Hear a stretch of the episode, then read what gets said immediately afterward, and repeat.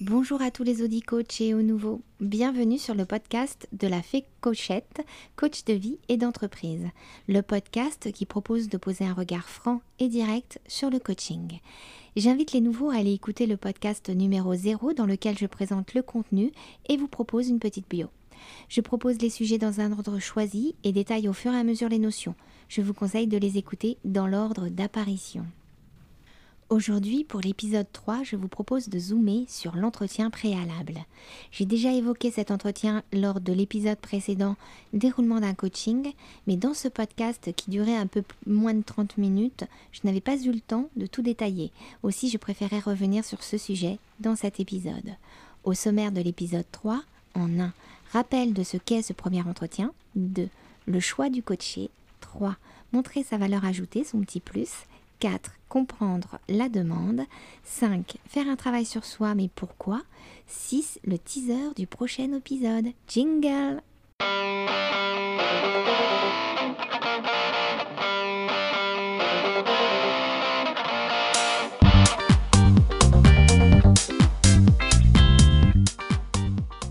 Un rappel de ce qu'est ce premier entretien. C'est un entretien qui va permettre à votre prospect de savoir s'il souhaite travailler avec vous. Il va vous parler de sa situation, peut-être même de sa demande, ou en tout cas d'une ébauche. C'est finalement une rencontre entre deux personnes et c'est un peu au feeling que le prospect vous choisira ou pas. Pourtant, cet entretien doit se préparer au risque de n'avoir aucun client ou peu. 2. Le choix du coaché. Le premier objectif est de s'assurer que les deux parties souhaitent bien travailler ensemble. C'est un métier basé sur la relation. Sans une relation de qualité, il n'y aura pas de travail de qualité. En règle générale, le client présélectionne trois coachés et les rencontre. En tant que coach, il faut être préparé à ne pas être choisi. On ne peut pas plaire à tout le monde et c'est tant mieux. Ce système, mine de rien, vous aide à avoir des coachings efficaces. Petit à petit, le coach se rend compte qu'il est choisi pour les demandes similaires et ce n'est pas un hasard. Vous savez être rassurant, convaincant et sûr de vous face à un type de personne et de demande et pas devant d'autres types et c'est logique. Si vous ne vous sentez pas du tout le coaching dès la phase de cet entretien, attendez d'avoir le retour du prospect avant de vous prononcer. Généralement, vous n'avez pas été convaincant et le prospect de lui-même ne vous choisira pas. Ce refus vous épargne l'embarras de refuser à votre tour. Dans le cas contraire, cela peut arriver, il sera temps d'inviter à aller voir un confrère en avançant une raison que vous assumeriez. Vous auriez eu largement le temps d'y réfléchir. Exemple, la vérité simple. Je ne pense pas être le coach qu'il vous faut ou une autre qui vous semble plus diplomate. Soyez en total accord avec votre conscience. Personne n'est surpris que le prospect se donne la possibilité de travailler avec tel ou tel coach. Ce qui peut surprendre, c'est que le coach aussi a le devoir de choisir. C'est même souvent une clause dans les textes de déontologie des coachs. Je proposerai un épisode sur la déontologie. Vous pourriez avoir des blocages si le coaché heurte vos valeurs, pour citer un exemple, il estime que sa femme doit rester au foyer pour s'occuper de ses enfants. Autre exemple, votre coaché estime que les étrangers doivent partir de nos frontières. Ce ne sont que des exemples. Il pourrait très bien ne pas vous heurter alors même que vous n'adhérez pas à ses opinions, ou vous pourriez très bien adhérer à ses opinions. Mais vous pourriez être sensible sur un sujet particulier qui vous empêcherait d'être dans une écoute bienveillante. Le coach a le devoir de refuser, même si le besoin de travailler, de pratiquer, voire de gagner de l'argent revêt une importance capitale. Pour connaître dès le premier entretien ce type de limites, il vous faudra bien vous connaître pour pouvoir les reconnaître, les accepter, voire travailler dessus pour finalement pouvoir les atténuer, voire les gommer et accepter de plus en plus de styles de coaching. Le coach pourrait très bien également ne pas accepter ce coaching s'il y a des doutes sur sa capacité à répondre à, cette demande ou s'il détecte une personnalité psychotique. Sur ce point, je pourrais y revenir si cela vous intéresse. Vous pouvez me le dire en commentaire. En tout cas, il est nécessaire de suivre une formation de coach pendant laquelle on aborde la psychologie et on apprend à reconnaître les profils que j'appelle incoachables. C'est une des raisons pour laquelle coach ne s'improvise pas. 3. Montrer sa valeur ajoutée, son petit plus. Une des difficultés de cet entretien est de réellement montrer sa valeur ajoutée, son petit plus, son style, sans entrer dans une séance de coaching. Il faut montrer, mais pas trop. Vous n'êtes pas encore dans une phase de travail, mais plutôt une phase de présentation et de recueil d'informations. Et autre grande différence, c'est le seul entretien lors duquel vous devrez un peu vous mettre en avant.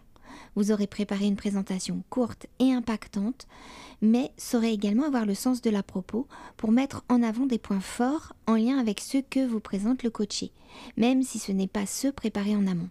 L'idéal est de bien se connaître, de lister son style, sa façon d'être, sa particularité professionnelle. Par exemple, votre parcours professionnel, vos passions, vos, vos hobbies, votre tempérament. Même s'il ne vous arrivera jamais de tout déballer dans cet entretien, le fait d'avoir tout écrit augmente votre chance de vous en souvenir au bon moment. Lors de cet entretien de présentation, il faudra doser votre temps de parole et votre écoute. Vous devez être en écoute active pour bien comprendre la situation et la demande du prospect. Vous serez donc déjà dans une posture de coach, certes, pour comprendre la demande, mais aussi pour donner l'occasion au prospect de voir comment vous travaillez. Mais le prospect va vous poser des questions, souvent du style Vous avez déjà travaillé sur ce type de demande Ou vous connaissez mon environnement professionnel ou mon poste Il a besoin de se rassurer sur votre capacité à comprendre et souhaite souvent valider qu'il n'est pas seul dans cette situation. Bref, il va vous solliciter pour parler de vous, de votre expérience et de vos connaissances. Ce sera donc un savant mélange entre mise en avant et écoute active et parfois dans un temps minimum. Autant vous dire, cet entretien doit être très bien préparé. 4. Comprendre la demande. Ou au moins tenter de faire ressortir la demande. Cela va vous permettre, si vous êtes choisi, de pouvoir préparer le contrat avant la première séance. La demande doit figurer dans le contrat, mais je reviendrai avec un autre podcast sur le contrat, car il doit contenir des informations obligatoires. Si vous n'avez pas de demande suffisamment définie, ce n'est pas un problème. Souvent, la première séance sert à définir la demande, mais si vous en avez une déjà suffisamment claire pour être dans le contrat, c'est toujours ça de prix. Si ce n'est pas le cas, vous pouvez très bien établir un contrat général, fixer un nombre de séances moyen, personnellement je le, fixe à, je le fixe à 5, en précisant auprès du client que ce nombre peut varier en fonction de son avancement et de sa demande. Et une fois la demande réellement claire, vous pouvez très bien mettre en place une feuille de mission qui intégrera uniquement cette demande. Je ne vais pas aller plus loin sur la question de contrat, je prévois un podcast dédié sur ce sujet. Comprendre la demande ne suffit pas. Il faut également identifier la motivation du client. C'est bien lui qui va cheminer et aller vers un changement. Cela pourra se faire qu'à condition qu'il soit motivé. Il faudra particulièrement faire attention à ce point lorsque le coaching est prescrit par une société, une personne tierce. C'est le cas pour les coachings en entreprise. Enfin, vous pouvez finir votre entretien en reformulant la demande du client, même si cette demande pourra évoluer lors de la première séance. Cela va permettre au prospect de s'assurer que vous l'avez entendu, compris et que vous pourrez être le coach qui saura l'accompagner vers son objectif. 5. Faire un travail sur soi. Pourquoi? Tout au long de cet épisode, j'ai parsemé les raisons pour lesquelles il faut bien se connaître. Donc je propose ici de rassembler toutes les idées déjà abordées et d'en rajouter des nouvelles. Bien se connaître est un atout pour une vie équilibrée, mais je vais me concentrer sur le coaching. Je n'énumérerai donc pas tous les avantages de faire un travail sur soi, mais juste ceux liés à votre métier de coach. Le client achète ce que vous êtes. Finalement, vous êtes le produit. Il vaut mieux bien se connaître, bien connaître son produit, sa particularité, ses limites, ses forces. Bien vous connaître sera un élément déterminant lors de l'entretien préliminaire et évidemment lors de votre travail en séance. Cela va vous permettre également de mieux accepter que vous ne soyez pas choisi par le coaché. Si vous vous connaissez bien, vous saurez pourquoi vous n'avez pas été retenu et si vous êtes OK avec qui vous êtes, vous le serez lorsque le coaché ne préfère pas travailler avec vous et il y a fort à parier que cela vous soulage même. Les coachs se rendent compte que finalement ils travaillent souvent avec soit les mêmes types de personnes ou les mêmes demandes. Ce n'est pas un hasard. Lorsque vous avez une appétence pour une demande ou un type de personne, vous saurez être plus convaincant et le prospect aura d'autant plus confiance en votre travail. Finalement, lorsque vous n'êtes pas choisi, vous êtes souvent soulagé, même si parfois d'autres éléments entrent en jeu comme la nécessité de travailler ou d'avoir des rentrées d'argent. Il y a un autre avantage à mieux se connaître, c'est de mieux comprendre et mieux gérer sa relation avec ses tarifs. Euh, je vais proposer un podcast spécialement sur les tarifs, mais bien vous connaître permet de mettre une valeur à votre travail. Lors de ce premier rendez-vous, vous devrez annoncer vos tarifs. J'en parle un peu dans l'épisode précédent, donc je ne vais pas développer ici, mais il est essentiel que vous soyez totalement en accord avec les tarifs que vous proposez. Il ne faut en aucun cas que votre tarif pollue vos séances parce qu'il serait par exemple trop bas. Il vous faut donc être au clair avec vos tarifs et cela passe par une bonne connaissance de sa valeur et une bonne estime de soi. Je propose une petite conclusion à tout ce que je viens d'aborder. Donc vous avez beau être un super coach, si vous ne savez pas vous vendre, vous n'aurez pas beaucoup d'occasions pour exercer votre métier. Mieux vaut accepter l'idée que vous êtes à la fois le produit et le vendeur. Il faut donc bien rôder cet entretien, écrire sa présentation, la faire évoluer en fonction de vos résultats et de votre expérience pour avoir un discours percutant et différenciant teaser du prochain podcast, la demande. J'ai pas mal insisté jusqu'ici pour vous dire que sans demande claire, il ne peut y avoir de coaching efficace. Donc dans le prochain épisode, je vous détaillerai ce que j'appelle une demande claire. Voilà, c'est tout pour aujourd'hui.